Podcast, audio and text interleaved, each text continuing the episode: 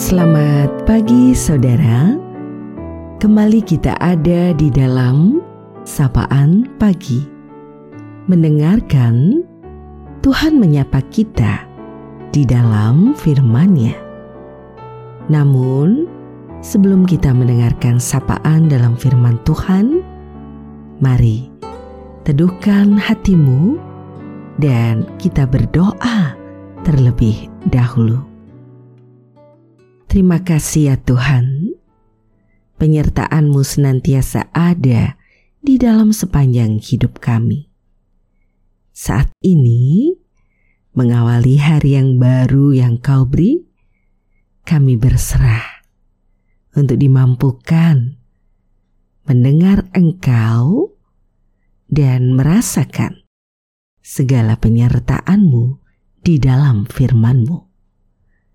Hanya dalam Tuhan Yesus, doa ini kami naikkan. Amin. Sapaan dalam firman-Nya pada saat ini akan kita terima melalui Injil Lukas. Pada pasal yang ke-8 di ayat yang ke-16 sampai dengan ayat yang ke-18 namun saya akan membacakan hanya di ayat yang ke-16. Tidak ada orang yang menyalakan pelita lalu menutupinya dengan tempayan atau menempatkannya di bawah tempat tidur. Tetapi ia menempatkannya di atas kaki Dian supaya semua orang yang masuk ke dalam rumah dapat melihat cahayanya. Saudaraku, kita akan refleksikan firman Tuhan itu dalam tema filosofi lilin. Ada banyak makna tentang lilin. Lilin menjadi simbol sebuah harapan serta tuntunan. Ada makna kehidupan, kebijaksanaan, serta pengorbanan dalam sebuah nyala lilin. Dan dari lilin itu kita bisa melihat ada kerelaan untuk menerangi sekitarnya yang gelap, sambil melelehkan dirinya hingga habis terbakar tubuhnya. Dalam kehidupan sehari-hari, mungkin banyak orang mengabaikannya, namun di saat gelap melanda maka banyak orang mencarinya. Saat hari ulang tahun, perayaan agama, makan malam yang romantis, ya, lilin hadir menjadi sebuah harapan. Hari ini, Tuhan Yesus mengajarkan tentang filosofi pelita tidak ada orang yang menyalakan pelita lalu menutupinya dengan tempayan atau menempatkannya di bawah tempat tidur. Tetapi ia akan menempatkannya di atas kaki Dian supaya semua orang yang masuk ke dalam rumah dapat melihat cahayanya mirip dengan lilin.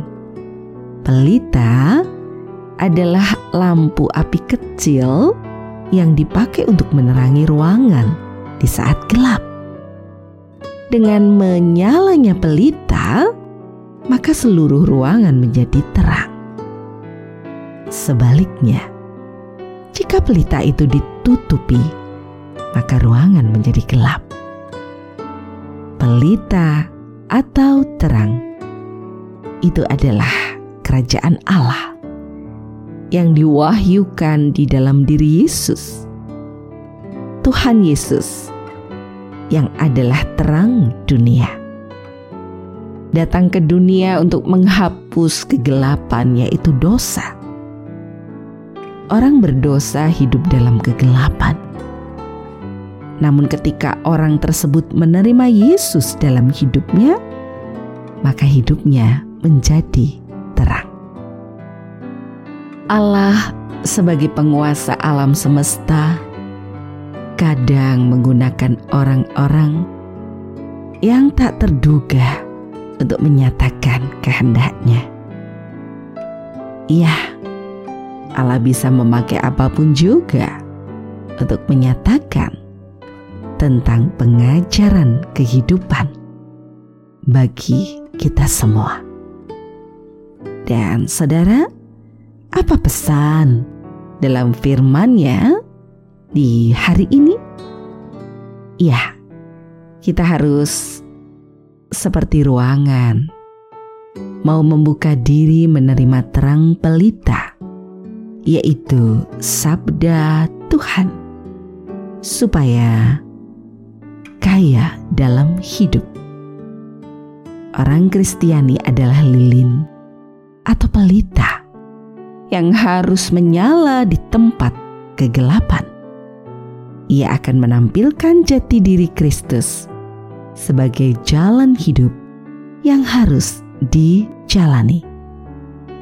Belajarlah setia dan beriman kepadanya. Tetaplah jalani hidupmu dalam segala kasih dan kesetiaan bersamanya. Saudara, tetaplah jaga dirimu dengan baik, jaga lingkungan di sekitarmu, dan jangan lupa taati prokes yang ada. Tuhan merengkuh kita dengan cinta dan kasihnya. Kita akan akhiri sapaan pada pagi hari ini. Teduhkan hati Mari kita berdoa.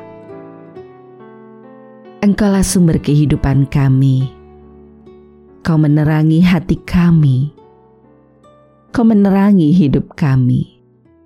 Kami sungguh merasakan kehadiranmu dalam setiap waktu yang ada. Menuntun dan memberikan arah dalam menjalani siarah hidup. Kami berserah padamu Tuhan. Mampukan juga kami belajar untuk memberikan diri menjadi tempat di mana terang itu bercahaya dan menyatakannya di dalam laku hidup setiap waktu. Kami sadar akan kerapuhan diri. Karenanya kami terus berserah dan mempercayakan hidup hanya kepadamu.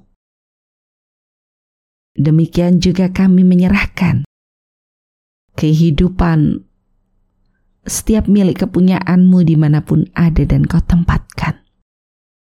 Satu persatu kami memohon untuk para saudara kami yang dalam keadaan sakitnya, dalam pemulihannya.